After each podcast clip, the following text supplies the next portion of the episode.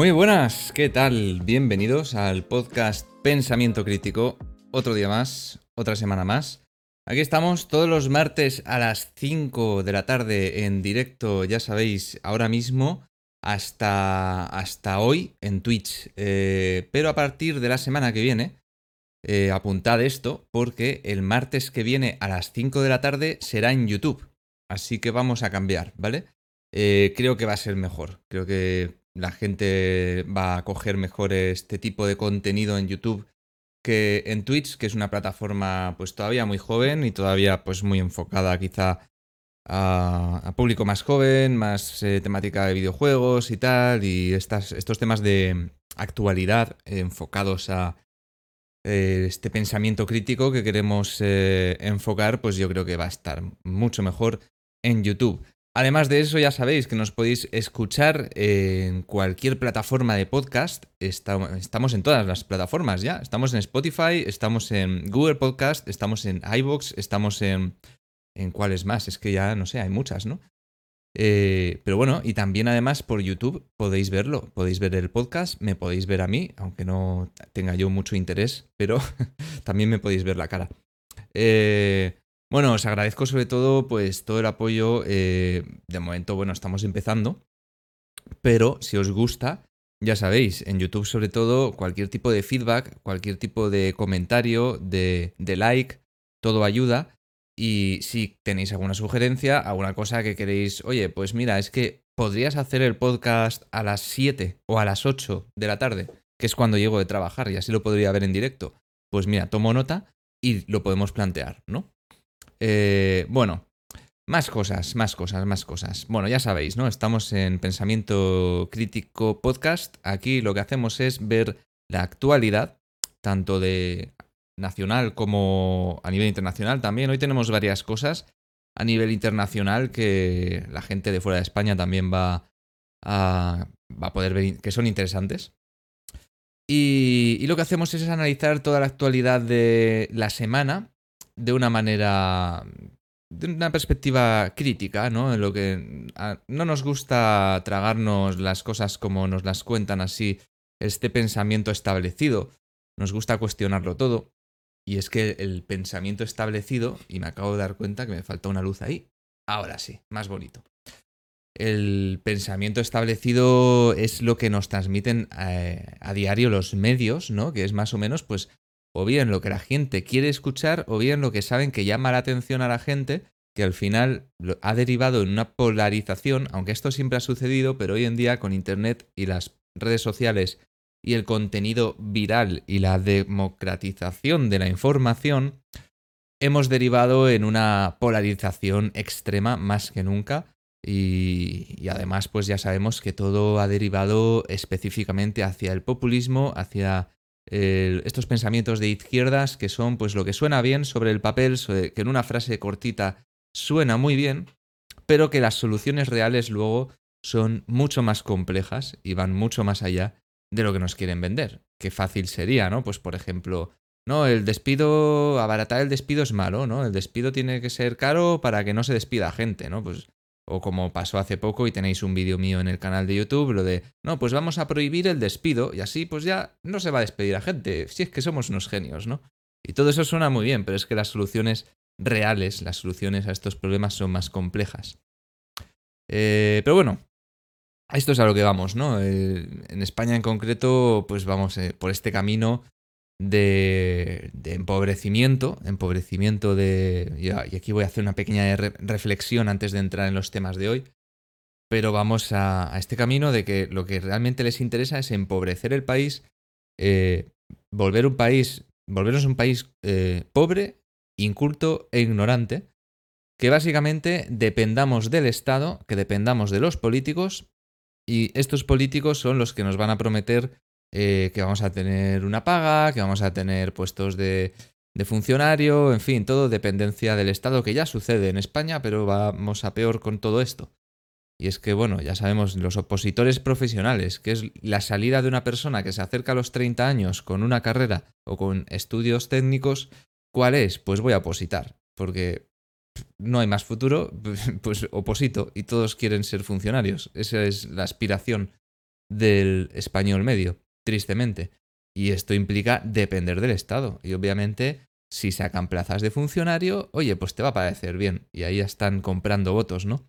Si los funcionarios van a recibir más dinero, van a recibir mejores condiciones, si, como ya sucede, pues un funcionario que te despidan siendo funcionario es prácticamente imposible.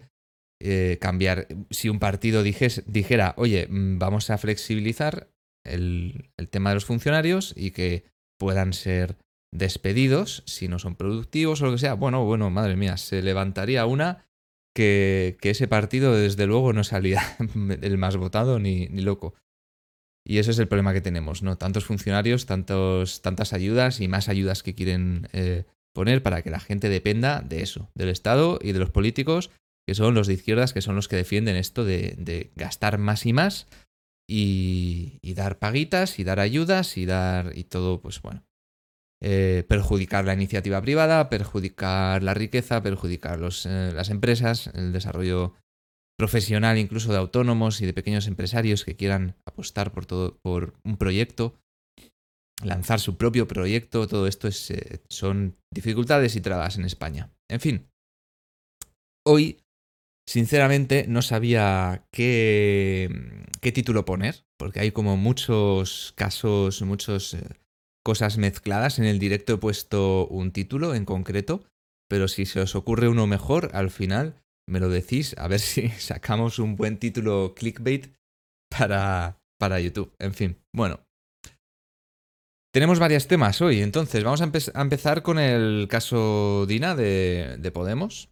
Eh, es el partido, yo creo que más joven de, de, la, de los principales partidos en España, pues yo creo que es el más joven. Creo que no hay ninguno más joven que Podemos. Vox creo que era anterior incluso. Aunque mira, lo voy a buscar en un segundito. Vox Fundación. 2013. Eh, Vox es más antiguo incluso que Podemos. Lo que pasa es que Vox era totalmente desconocido hasta hace poco. Podemos es un partido que tiene seis años apenas. Eh, empezó, su fundación fue en 2014 y ya tiene su primer gran caso de escándalo de corrupción que está en, eh, en juicio, ¿no? Y es el caso Dina.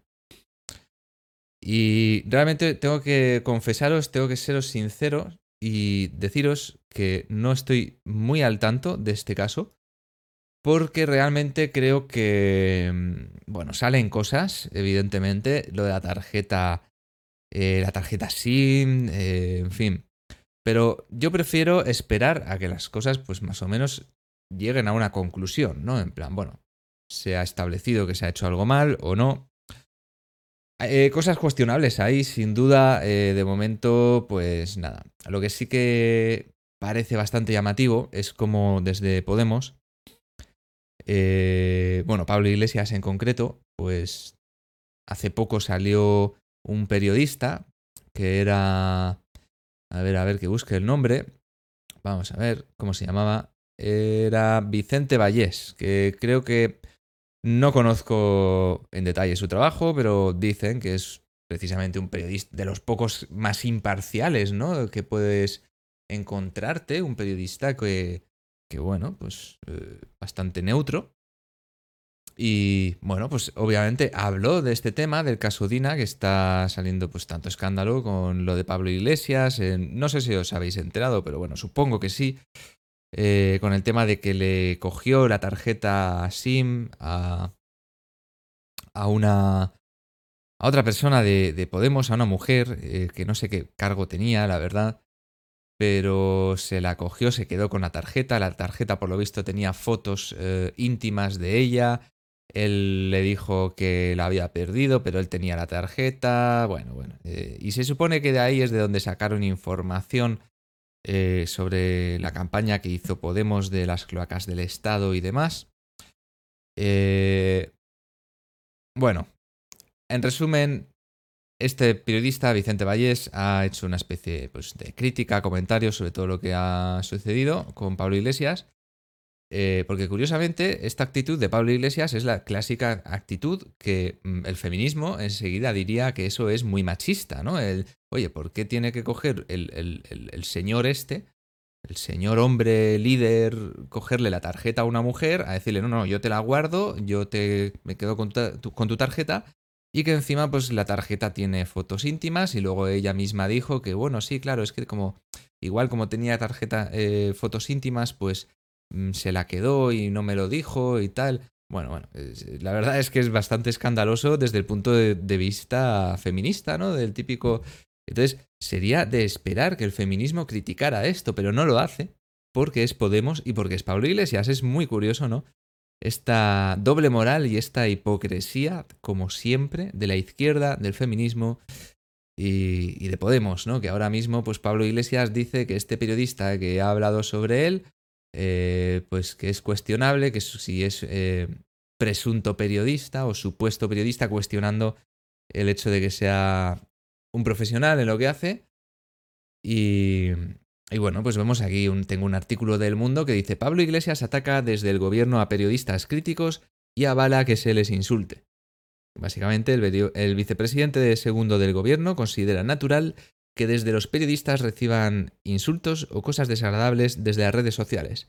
Eso sí, luego cuando va contra ellos, eh, cuando los insultos eh, van contra ellos, realmente sobre todo de otros partidos y tal, eso no les parece tan bien, pero bueno, sí que estamos viendo una actitud por parte de Podemos, sobre todo Echenique en Twitter, es que es un fiera, ¿eh? el tío insultando y eh, despreciando, faltando, faltando al respeto, bueno, con el tema de la agresión que tuvo esta, esta diputada de, Vox en un acto electoral en el País Vasco, con lo de la piedra, eh, Pablo Echenique, pues nada, no, aquí es que, es que es falso, es que se lo inventan y tal, diciendo, pues nada, en vez de defender a una mujer agredida, en este caso, pues no, en este caso, como es de Vox, hay que criticarla, ¿no?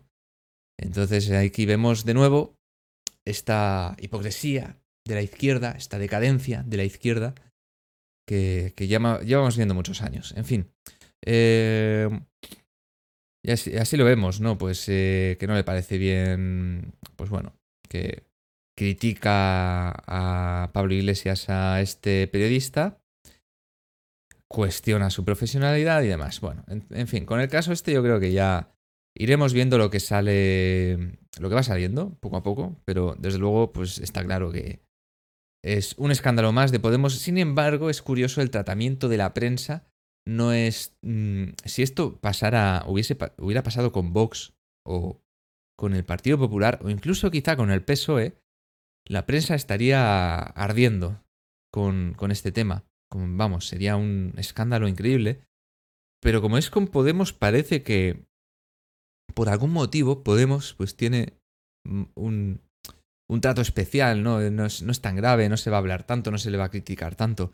Y es curioso que luego Pablo Iglesias digan, o desde Podemos digan, que la, que la prensa se inventa cosas contra ellos. Es que es, vamos, es que es de, de, auténtico escándalo, ¿no? Que precisamente el partido mm, con el que la prensa es más benévolo, precisamente ese partido, eh, no esté, esté diciendo que van contra ellos cuando precisamente, pues, contra Vox es el principal partido contra el que la prensa eh, ataca a, este partido en concreto y luego también tenemos a, al PP, por supuesto, e incluso al PSOE también, pues se le ataca, ¿no? Cuando sale algo, aunque sí que es cierto que, bueno, lo hemos visto con esta gestión de la pandemia, que han sido también bastante, bastante benevolentes, ¿eh? O sea, vamos, les ha costado, pero mucho, empezar a, a, sacar algún tipo de crítica.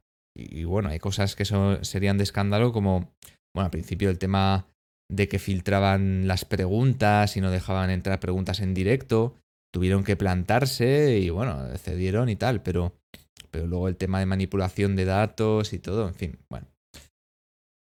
El, tema de siempre, ¿no? La, prensa está muy enfocada a la crítica hacia todo lo que es derecha, eh, pero llamando ultraderecha a la derecha y demás, pero lo que es izquierda o extrema izquierda, eso, nada, bueno, eso, de hecho ya no se habla de extrema izquierda y bueno, pues ya lo sabemos todo esto.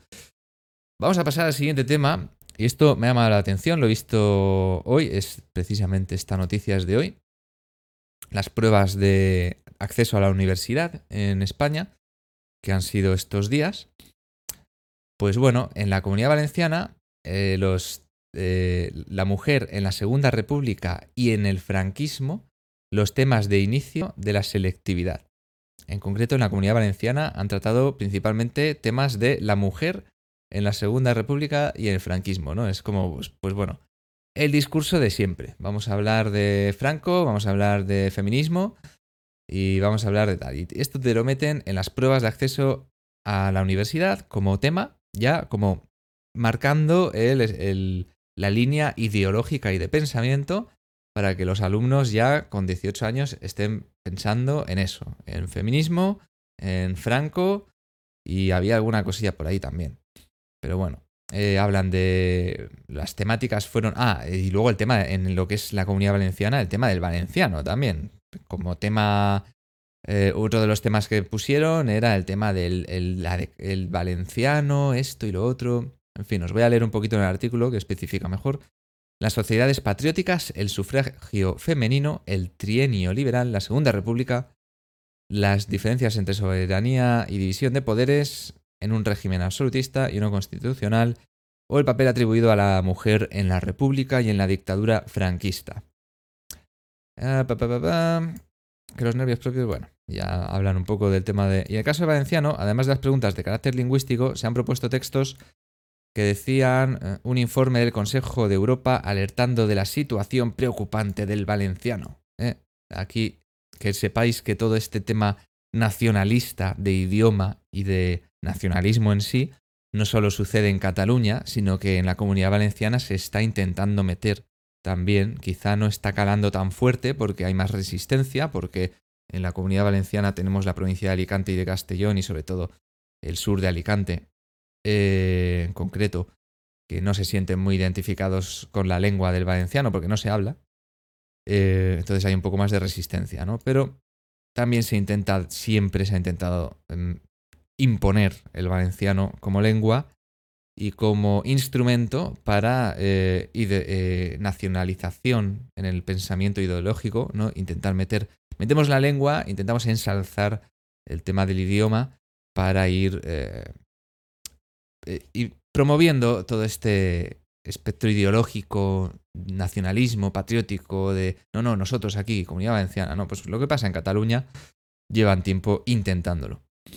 Y bueno, pues eso es, me llama bastante la atención, ¿no? Como siempre, pues vimos también, creo, no sé si lo vimos en el podcast anterior, pero si no os lo comento hoy, que también están poniendo la asignatura de cambios de género y feminismo como optativa desde primero y segundo de eso, y, bueno, pues el adoctrinamiento tiene que ir desde pequeños. Esto es algo que en, la, en Cataluña lo saben muy bien y que la izquierda está intentando introducir en la educación ya pues eh, desde hace tiempo, desde hace unos pocos años, están intentando eh, introducir la ideología de género y por supuesto pues la ideología de izquierdas lleva, lleva tiempo ya introduciéndose. En fin, siguiente tema. Eh, ah, esto es, esto es muy curioso. Las elecciones en, Galicia, en concreto, eh, resulta que Correos, eh, bueno, Correos cogió y dejó de enviar las cartas de electorales de Vox, del partido político de Vox, eh, porque interpretaban que el contenido impreso en las cartas de Vox podrían vulnerar los derechos fundamentales. Pero la Junta Electoral ordena a correos al, día siguiente o a los dos días, la Junta Electoral revisa todo esto y ordena a correos enviar la propaganda de Vox tras, bloquearla, tras ser bloqueada por los supuestos mensajes. Bueno, esto yo digo, vale, pues esto es lo de siempre, ¿no? Vamos a ver qué supuestos mensajes eh, ponía Vox que, según correos, que no sé yo qué clase de potestad debe tener correos para decidir prohibir el envío de, unos, eh, de unas cartas electorales de un partido en concreto sin ningún tipo de orden judicial. Esto es lo, que, lo primero que más me asombra, ¿no? Pero eh, Dice, la consulta que elevó Correos a la Junta Electoral no venía debidamente fundamentada, ya que ni siquiera especificaba en ella qué derechos estaban vulnerando por parte de Vox, ni cuáles eran los mensajes controvertidos.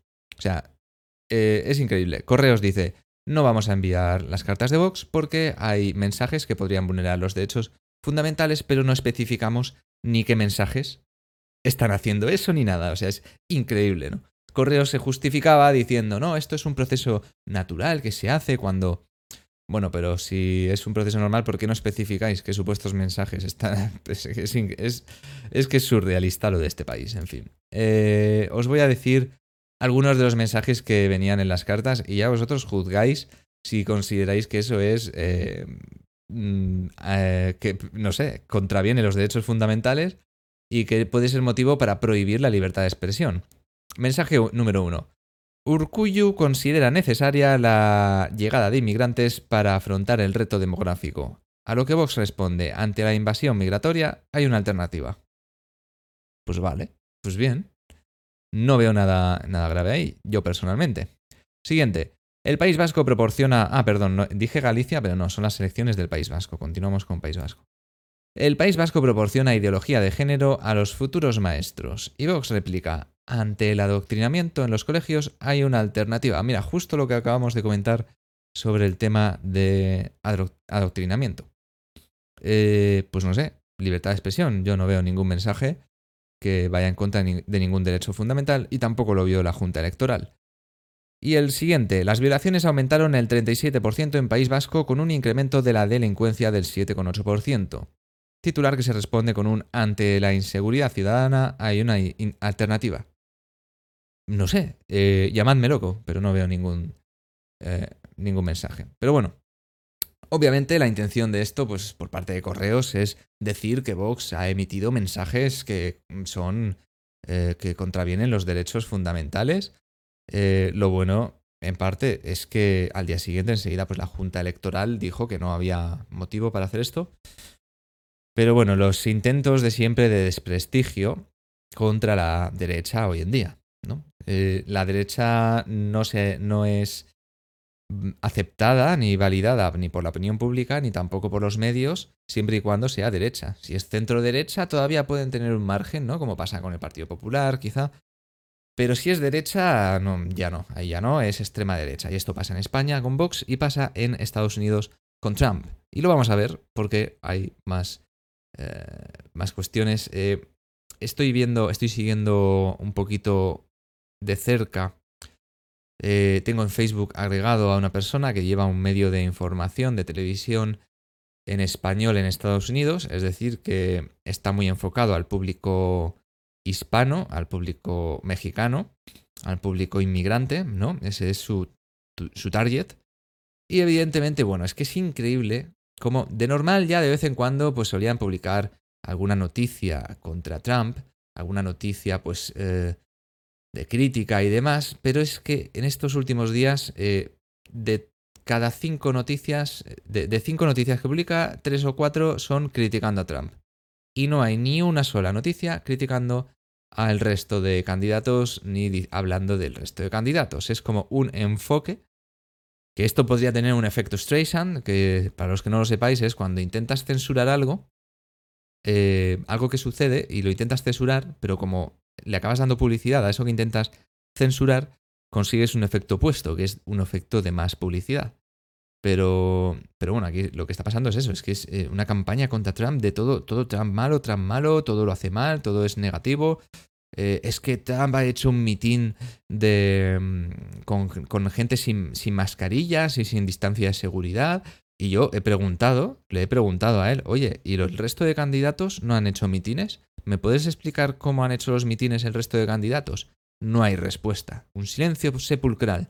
Ahora, si lo hace Trump, pues entonces ahí sí eh, vamos a, hablar de que Trump lo ha hecho mal, ¿eh? pero los demás no decimos nada. Y esto es una, una campaña de, de acoso selectivo, de crítica selectiva, eh, destructiva y, obviamente todo basado en una campaña política ideológica que lo que busca, está claro, es contentar a ese sector de, de audiencia que tiene este medio, que es los inmigrantes hispanos, y lo que buscan es, evidentemente, pues eh, se supone, supuestamente, el, la amplia mayoría de los inmigrantes en Estados Unidos no están a favor de, Trump, entonces lo que intentan más, básicamente es contentar a este público. Que yo creo que no sé si consigue su objetivo realmente porque lo que yo le he comentado en varias publicaciones es, oye, ¿no crees que esto es tan evidente, esta, es tan evidente que estás dejando de lado la imparcialidad periodística y el criterio periodístico para llevar a cabo una campaña ideológica política contra Trump y eso no te, te está restando credibilidad. O sea, tú ves un artículo, yo, yo, veo un artículo tuyo ya, otro más, criticando a Trump y ya es que no me lo puedo tomar en serio, porque mm, es, tan evidente, es tan obvio que mm, al final estás perdiendo credibilidad con, con tu con tanto, tanto ímpetu y tanto empeño en denostar la imagen de, de este candidato político que ahora mismo es el presidente de Estados Unidos. Y yo incluso pues les pregunto, oye, ¿qué pasa? ¿Que todo es malo lo que ha hecho Trump? Porque qué curioso que todas las noticias que publicas, aparte de que el 80% de noticias que publicas son contra Trump, qué curioso que todas son criticando algo que ha hecho supuestamente mal pero no hay ninguna en la que destaque algo bueno o no hay ninguna en la que le eh, hables de, de, la defensa que pueda él tener de lo que está haciendo, ¿no? Pues, oye, Trump ha dicho que esto lo hace así por este motivo. Pues eso, tampoco. Y, bueno, hay que recordar que Estados Unidos ha llegado a mínimos históricos en desempleo con el gobierno de Trump. Hay que recordar, recordar también bueno, a esto me responden ellos. Bueno, pero eso es gracias al trabajo del anterior presidente, ¿no? Bueno, ahora mismo creo que Trump lleva ya tres años por lo menos, o no sé, suficientes años como para que estemos diciendo que los logros que está consiguiendo a día de hoy todavía son a raíz de lo que hizo Obama, me parece, en fin, eh, absolutamente ridículo. Pero más ridículo me parece cuando en el último mes las predicciones de desempleo en Estados Unidos eh, eran, creo que hablaban de cierta recuperación e incluso se han recuperado más aún, o sea, han conseguido un nivel de desempleo mm, más positivo del que se esperaba. Y esto, pues, no se le atribuye el logro a Trump. Entonces, ¿qué pasa? Que es Obama. Es también esto es un logro de Obama, ¿no? El que ahora haya conseguido eh, en este último mes, después de los inicios de la pandemia en Estados Unidos, que se reduzca el desempleo más de, lo desesperado y sin embargo esto no se le atribuye como logro, todo es crítica. En fin, es más que cuestionable, ¿no? Yo estoy de acuerdo en que en Estados Unidos no se ha gestionado bien la pandemia, no creo que no se está gestionando bien todavía, pero también es cierto que todavía no han llegado a la, cantidad alarmante de muertos por población que hemos tenido en España. Es decir, está muy lejos, por muy eh, mala que puedas considerar que sea la gestión de la pandemia en Estados Unidos, eh, no llega ni a la suela de los zapatos de lo mal que se ha hecho en España. Entonces es curioso este enfoque selectivo contra el gobierno de Trump como que lo ha hecho tan mal que no han tenido ese mismo tratamiento los medios en España con Pedro Sánchez y con el gobierno de, actual que tenemos en España. O sea, es increíble, ¿no? ¿Y por qué? Pues porque básicamente porque aquí en España tenemos un gobierno de izquierdas, entonces, a pesar de que ha sido la peor gestión del mundo de la pandemia, los medios no han uh, arremetido contra el presidente. Sin embargo, en Estados Unidos es increíble, no solo en Estados Unidos, fuera de Estados Unidos, cómo se arremete contra Trump por la gestión de, la pandemia, a pesar de que no ha sido tan eh, grave como la que hemos visto en España. De hecho, bueno, sabemos, y, ya lo sabréis algunos de vosotros, que en España eh, casi ha recibido más críticas Pedro Sánchez desde algunos medios extranjeros que desde los propios medios nacionales. Hemos tenido que ver algún artículo por ahí del New York Times y no sé si de Washington Post publicaron alguno criticando la gestión de, del gobierno de la pandemia aquí. Pero bueno. Eh, hizo muy bien en la parte, leo por aquí del chat, hizo muy bien en la parte económica, pero la crítica va hacia minimizar lo del virus y no ponerse de acuerdo que sea estricta, estricta la cuarentena con los gobernadores dando consejos. Tomar sí, eh, está claro. Eh, sí que es cierto que tiene una actitud quizá en esa línea, pero bueno, yo ya es que no me fío nada de lo que dicen los medios desde que publiqué el vídeo que tenéis en mi canal de YouTube, el último sobre Trump que habla sobre Trump y la lejía y eso que decían de no, es que Trump ha dicho que hay que inyectarse lejía. Le ha dicho a la gente que se inyecte lejía y eso era mentira, ¿no? Entonces, bueno, en el vídeo lo desmiento. Y desde entonces pues cuestiono mucho todo lo que nos dicen que ha dicho Trump. Yo prefiero verlo directamente. Yo ver lo que ha dicho exactamente. Espera, ponme el vídeo de lo que ha dicho. Y entonces yo ya juzgaré. Pero no me digas, Trump ha dicho esto.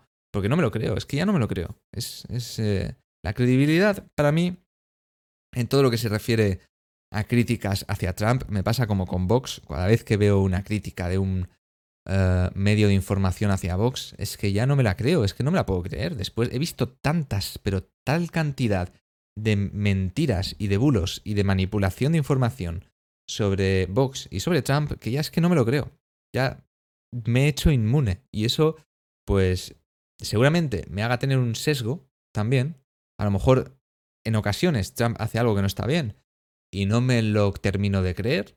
Pero esto, ¿quién lo ha creado? ¿De quién es culpa esto? De que gente como yo y gente pues, como podemos ser muchos de nosotros y vosotros de los espectadores, de que ya no nos creamos esta, la mitad o la mayor parte de las críticas hacia la derecha eh, política, eh, es culpa de estos medios que, que, arremeten de esta forma, de que, han perdido totalmente la, la imparcialidad, que, que, ya mm, no tienen, o sea, es que es tan evidente este sesgo hacia la izquierda política, que es que ya no te lo puedes creer. En fin. Eh, en fin, bueno, vamos a ver, en Estados Unidos obviamente hay muchos estados, es un país muy grande, no es tan comparable como en España. Yo puedo entender, además de que en Estados Unidos los estados tienen más independencia a la hora de decidir sobre sus eh, políticas, digamos, yo puedo entender que Trump pues más o menos deje a cada estado que haga lo que considere, ¿no? Mm, pero bueno, es que, claro, en España dices, bueno, algo coordinado a nivel nacional es más necesario, es un país más pequeño. En Estados Unidos es muy complicado. Por otra parte, hay que entender que va a haber muchos contagios en Estados Unidos. Es un país, en, ciertas zonas, tiene una densidad de población eh, que probablemente solo sea superada por zonas de, en países como China.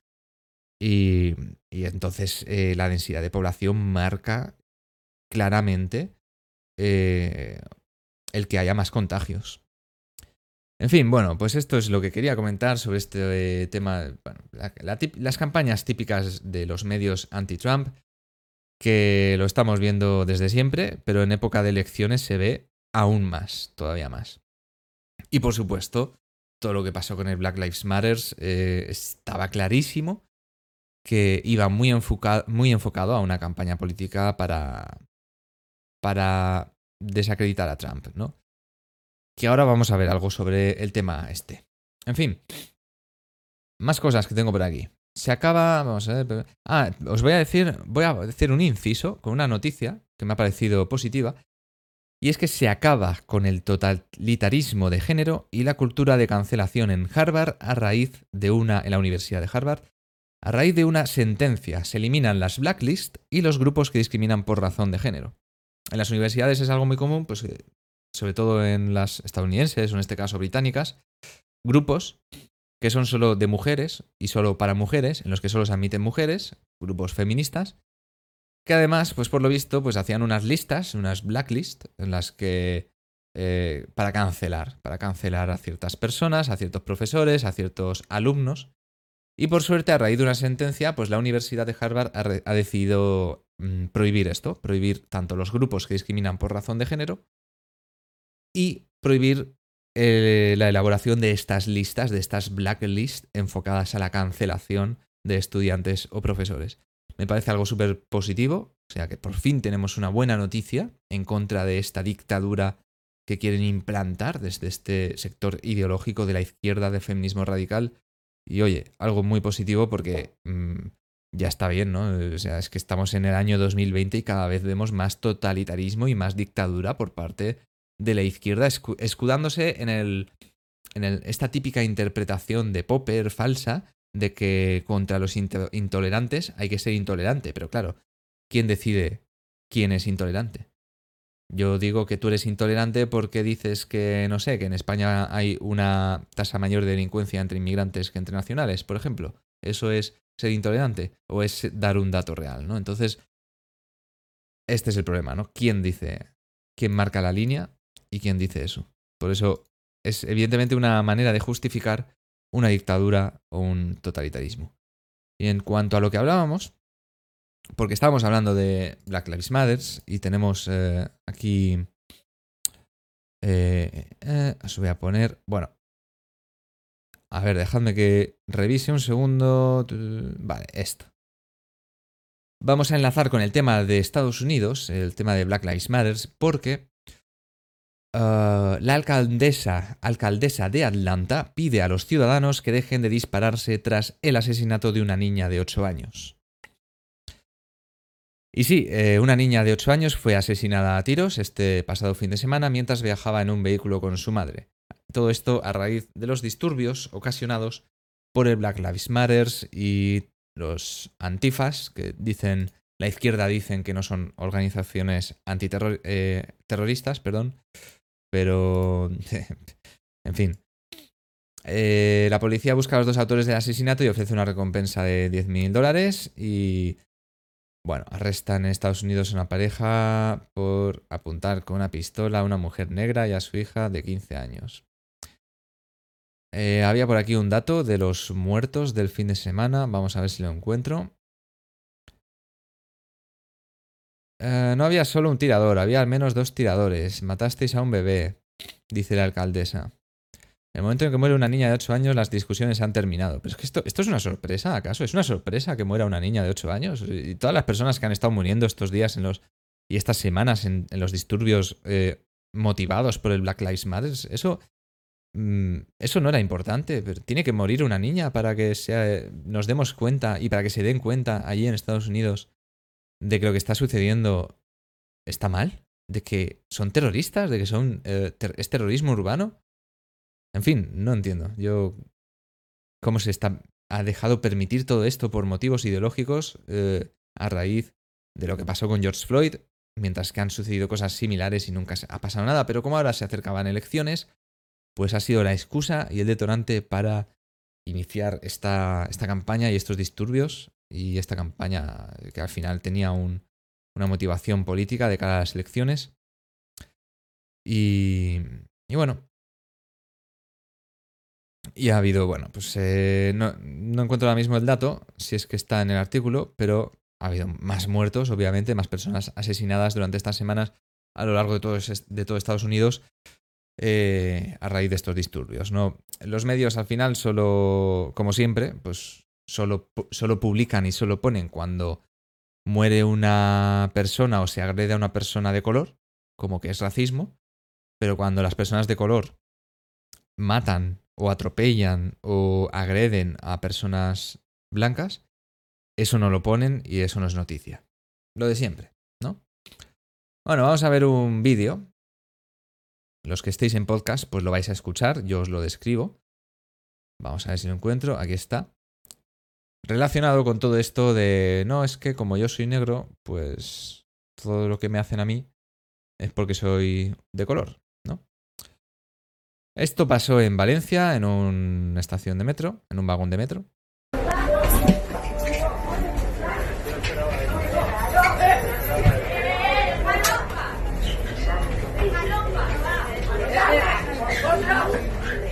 Bueno, en el vídeo vemos a, a una mujer y a un hombre de seguridad. el maldito cuello!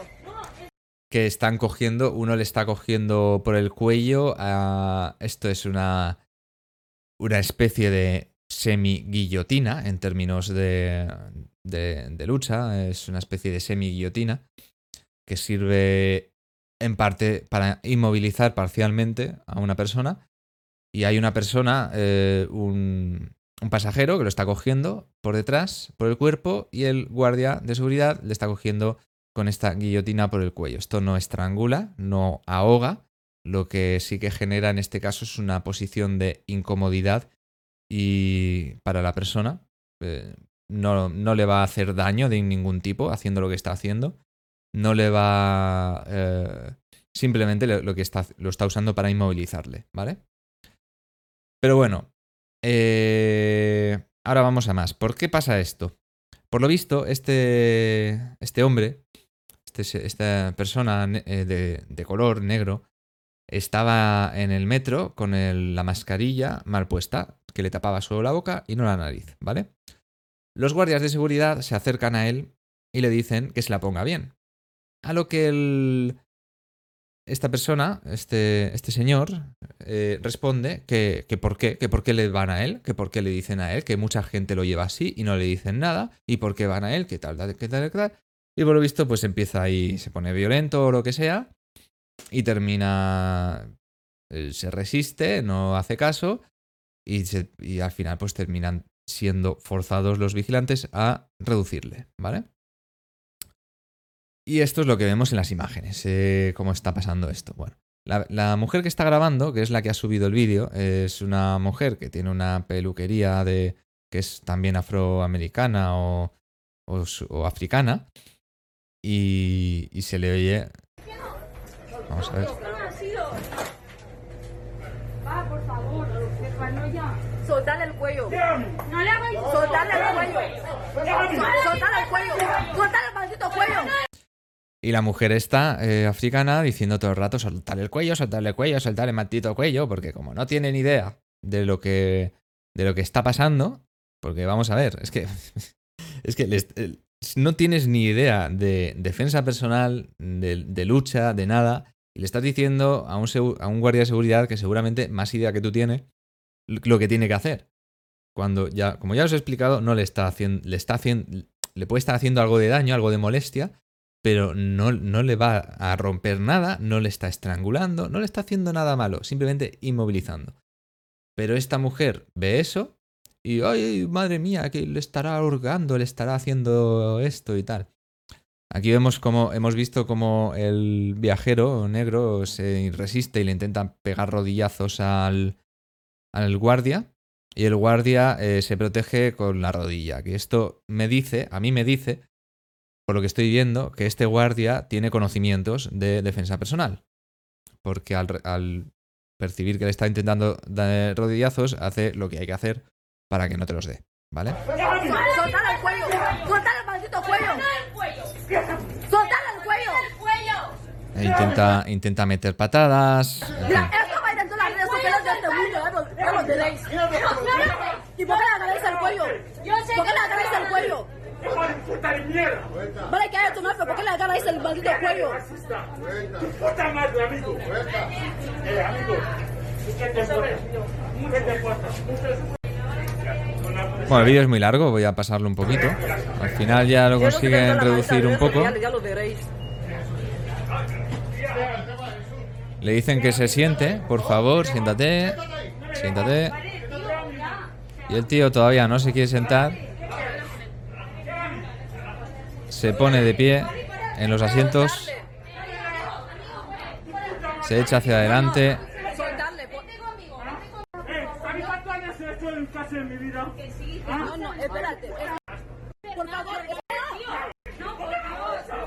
Y nada, que sigue resistiéndose hasta que al final pues lo sacan del vagón. Al final lo consiguen sacar del vagón y tal. Bueno.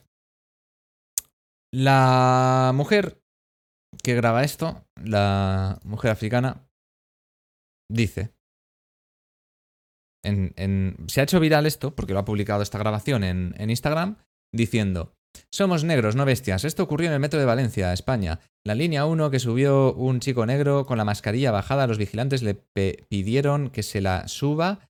Él les preguntó que por qué de todos los que la tienen bajada se lo piden a él y le dijeron que es la ley y perfecto. El chico se la subió respondiendo, y ellos siguieron insultando en vez de seguir con el control. Bueno, eso lo dice ella, que, los guardias le insultaron, cosa que me sorprende muchísimo que unos guardias se pongan a insultar a nadie, porque sí, pero vale, venga. Eh, pues él también, dice, pues él también les responde porque tampoco te vas a quedar callado. Después de un rato, todo esto está escrito muy mal, por eso me cuesta leerlo. Después de un rato con los insultos se suponía que la cosa ya se había calmado. Ahí es cuando el señor de seguridad se lanza a cogerle del cuello. Aparecen dos chicos de la box. Porque uno de los chicos que ayuda a los guardias lleva una mascarilla con la bandera de España. Y esta mujer dice eh, eh, que aparecen dos chicos de la box por llevar la bandera de España. Eh, cuidado. Como pone la mascarilla, ¿no? es que es increíble. Yo pensando que iban a ayudarle y iban para cogerle, o sea, no entiendo cómo en pleno siglo XXI, que sé que, se, que según ellos somos extranjeros estamos en su país siendo España, al igual que muchos países tercermundistas, hace no mucho fue colonizada más de una vez, pero eso no viene al caso. ¿Esto qué es, tío? En fin. Dicen que deberíamos largarnos de aquí, pero aún así no hay manera para explicar por qué se trata así un ser humano. Si dicen que ha hecho algo malo, eh, yo no sé quién dice que los inmigrantes se tengan que ir. Los ilegales sí, pero si, si eres un inmigrante ilegal, obviamente se tiene que ir a su país. No es ilegal, pero un inmigrante legal no hay ningún problema. Y Vox nunca ha dicho nada de eso, pero bueno, lo de siempre, ¿no? Eh, si dicen que ha hecho algo malo y se resista, perfecto, pero yo cojo mucho el metro y más de una vez he visto gente eh, con, mascarilla, ellos se acercan, le dicen de subir la pasa de ellos y no llegan a insultarle. Bueno, en fin, que dice que, esta mujer dice que los guardias le insultaron, pero esto no se ve en el vídeo, curiosamente. Oye, qué, raro, ¿no? Eh, es curioso que ella se pone a grabar cuando ya están reduciendo a este pasajero pero no se puso a grabar cuando estaban, según ella, los guardias insultando a este pasajero. No os preocupéis porque los metros tienen cámaras de seguridad y la empresa va a revisar las grabaciones para ver lo que sucedió realmente. Así que lo sabremos. Yo dudo mucho que los vigilantes se pongan a insultar. Además es que lo estamos se ve en la actitud de ellos, incluso en la actitud de él se le ve la cara que al final le suelta del cuello porque ve que que dices, joder, es que me van a poner a mí aquí de que soy también el asesino de George Floyd, ¿sabes? Y, se ve que ya por, por, eso dice, mira, vale, yo lo voy a soltar porque encima todavía la, tía está loca, me está grabando y me van a poner a mí de, de tal. Entonces, bueno. Em, lo que os iba a decir, esto es algo que está pasando, que cuando llevas la mascarilla mal puesta en un transporte público, y esto lo sé por gente muy cercana, porque eh, yo lo sé que a personas mayores o personas de cualquier tipo, siendo eh, blancas o no, o siendo nacionales, españoles, españolas, igualmente se te acerca la seguridad y te dice que te pongas bien la mascarilla. Y esto sucede, y es así. Pero, pero bueno, por lo visto, según esta mujer, fueron a decírselo a él porque era negro. Y según él, se victimiza. ¿Por qué? ¿Por qué me lo dicen a mí? ¿Qué pasa? Que me lo dicen a mí porque soy negro. Cuando se lo están diciendo a todos los pasajeros, independientemente de todo, les están diciendo que se ponga a mí la mascarilla. ¿Qué es la, ¿Cuál es la diferencia? Pues que una persona mm, normal y sensata te dicen que te la pongas bien, te la pones bien y ya está, y no hay ningún problema. Ahora, si va a la seguridad a decirte, oye, ponte bien la mascarilla, y tú le dices, ¿y por qué vienes a mí a decírmelo? ¿Y por qué no se lo dices a los otros? Hay más gente que no la lleva, es que no sé qué. Pues hombre, obviamente va a llegar un punto de decir, mire, acompáñanos y te bajas del, del vagón. Es que es lo normal. Si no, si no cumples las normas, ¿qué esperas? Pero aquí vemos lo típico de siempre, la victimización de, no, es que como soy negro, vienen a mí porque soy negro. ¿No? Eh, no, es que como soy mujer, esto me, me, está pasando porque soy mujer, no porque le pase a todas las personas. No, es que si van a mí y soy mujer es porque soy mujer, ¿no? En fin. No entiendo por qué lo sacan, porque se está porque pues lo que he explicado, lleva la mascarilla mal puesta, le dicen que se la ponga bien, se niega, se pone violento, lo intentan reducir y lo sacan. Igualmente, si le dicen que se coloque bien la mascarilla y se niega, por motivos de seguridad y por las normas que hay en, España, es obligado llevar la mascarilla en transportes públicos. Si no la llevas, entonces lo que han hecho los transportes es incrementar la seguridad para que los pasajeros que no la lleven, decirles que la lleven puesta. Y si no la llevan puesta, pues se enfrentarán a una, supongo que a una multa o a que les saquen del transporte público. Bueno, sigamos. Una noticia que he visto positiva por aquí. Y es que cambiamos ya de tema con el tema de Black Lives Matter y todo esto de es que racismo, racismo y tal. Más de 200 expertos contradicen a la OMS y alertan de que el COVID-19 sí puede transmitirse por el aire. Esto es una... Mm, bueno, la, OMS ha hecho muchas cosas mal con el tema del coronavirus. Eh, una de ellas fue decir que no hacía falta usar mascarilla si no tenía síntomas, a lo que posteriormente rectificaron. Y la otra es que el decir que el coronavirus no se transmite por el aire, cosa que es mentira. Entonces, bueno, por suerte, más de 200 expertos han, hecho un.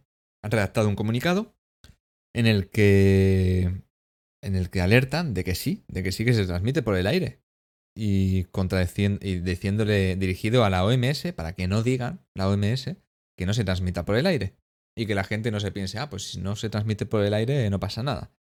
De hecho, hay evidencias de que incluso pues si, si alguien con el virus toca una superficie y pocos segundos después pues eh, lo toca otra persona, pues puede, se puede contagiar eh, también pasa, puede pasar por el aire, ¿no? Si alguien eh, con el coronavirus tose en un lugar y luego unos pocos segundos después pasa alguien por ahí, lo puede contagiar.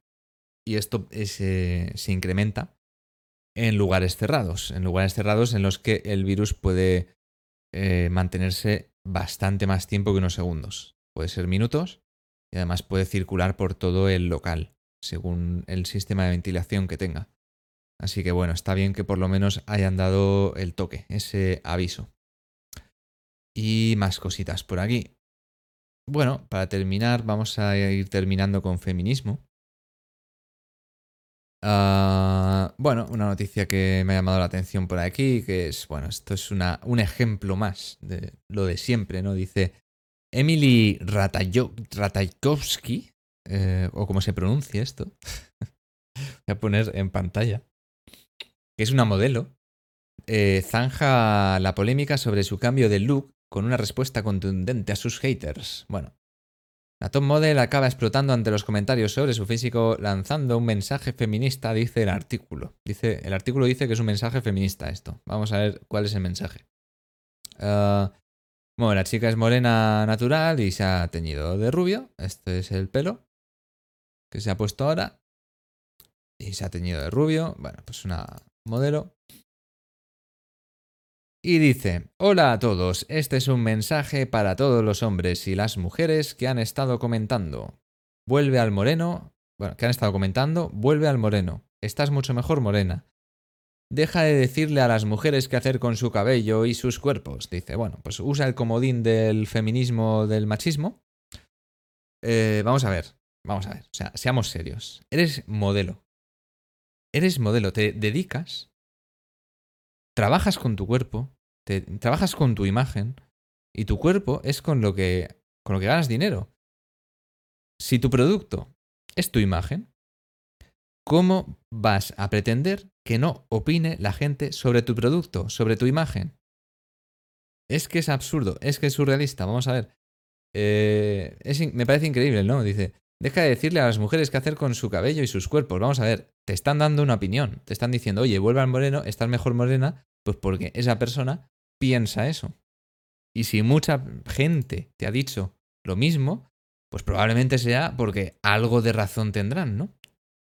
De que ah, tú puedes estar rubia si te apetece, pero tienes que entender que la mayoría, la gran, o una gran parte del público le parece que el moreno te queda mejor y eres modelo. Es lo que hay. O sea, vamos a ver.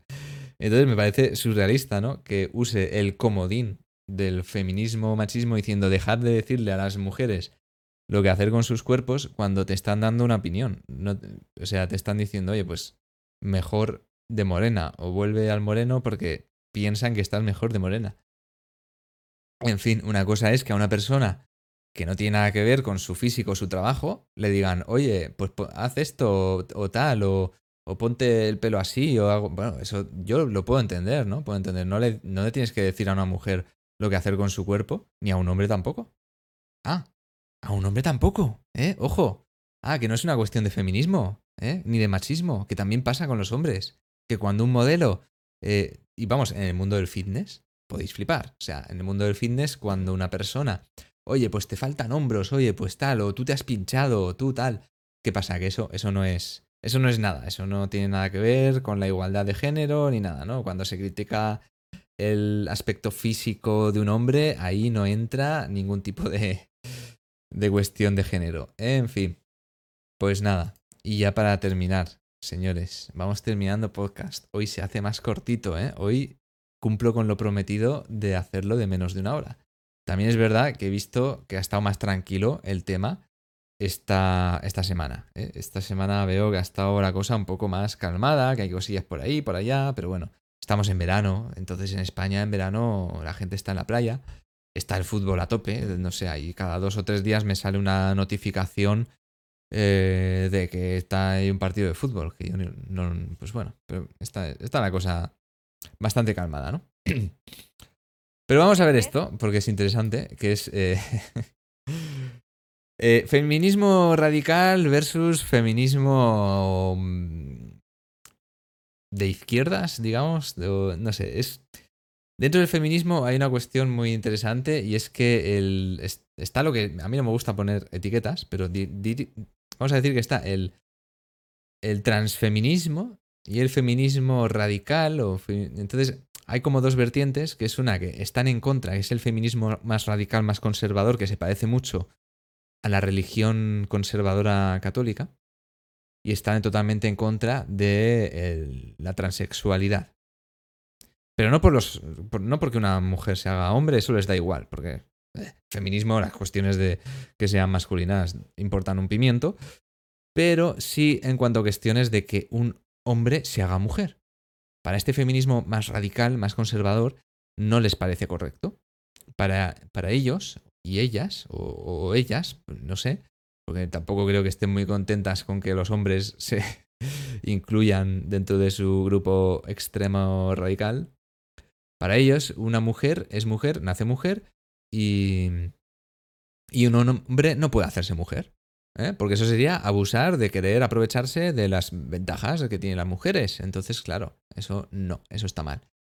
Sin embargo, claro, Irene Montero, desde el partido político de izquierdas en el que está, en el gobierno en el que está, pues evidentemente pues van a defender el tema de transexualidad y de todo esto. Pero el sector feminista más eh, feminista, más radical, obviamente no acepta esto y va en contra de los derechos de estas personas, de LGBT, ¿no? De ahora que ha sido todo el tema del orgullo gay y tal, van en contra de, esto. Van, no, no, quieren que las personas puedan, que un hombre pueda hacerse mujer.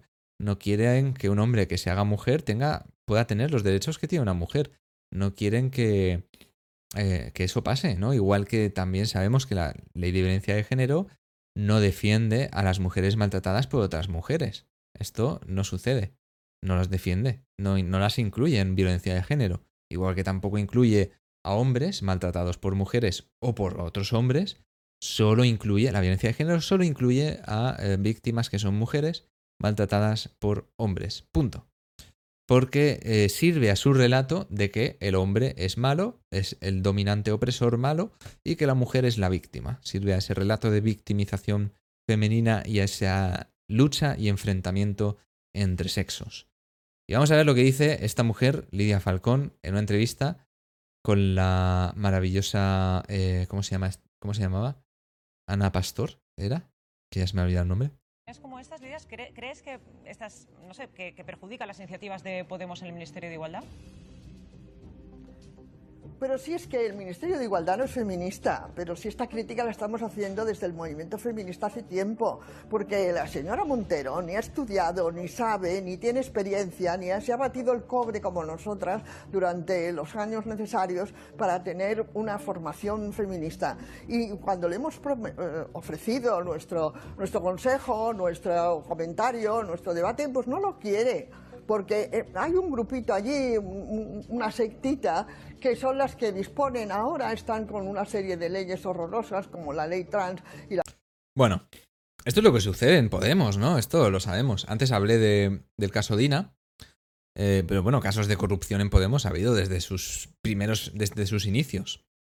Yo lo he visto. Yo he visto como ha habido pucherazos, ha habido manipulaciones, ha habido muchísimas cosas eh, de corrupción. Otra, otra cosa es que hayan llegado a, a juicio eh, o que les hayan pillado, como ha sucedido ahora con el caso Dina. Pero vamos, eh, casos de corrupción en Podemos ha habido unos cuantos. Y, y todos muy normalmente dirigidos a esto, a, a, actitudes eh, de dictadura, de totalitaristas, de no, no, desde Podemos pensamos esto, tenemos que pensar esto y no se admite más discusión. Y por eso pues esta mujer dice que han intentado acercarse a ellos, que hay como una secta, intentan eh, hablar con ellos de sí, intentan simplemente la oportunidad de, oye, vamos a tener un diálogo y no lo quieren. No lo quieren, ¿por qué? Porque ellos tienen muy claro cuáles son sus consignas y son esto, esto y esto. Y punto. Y ya está. No hay ningún tipo de debate constructivo, no hay ningún tipo de nada.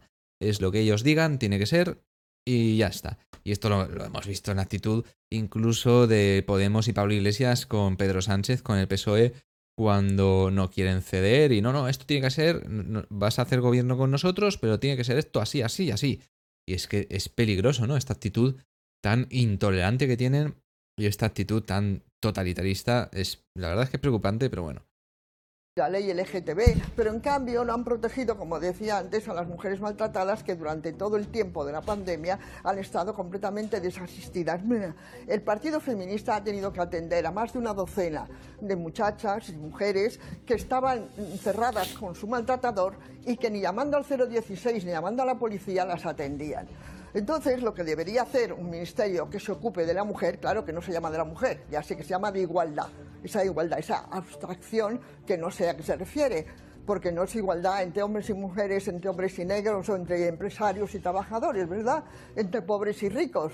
Tendría que ser de defensa de la mujer. Aquí es muy interesante lo que dice, porque es, eh, me gusta porque mm, se quita la careta esta mujer desde este partido feminista, desde este feminismo radical, se quita la careta y lo evidencia. Dice, mira, es que el Ministerio de Igualdad, ¿cómo que Ministerio de Igualdad? Tendría que ser Ministerio de la Mujer, Ministerio de la Defensa de la Mujer. Y es que realmente es lo que es, o sea, es que...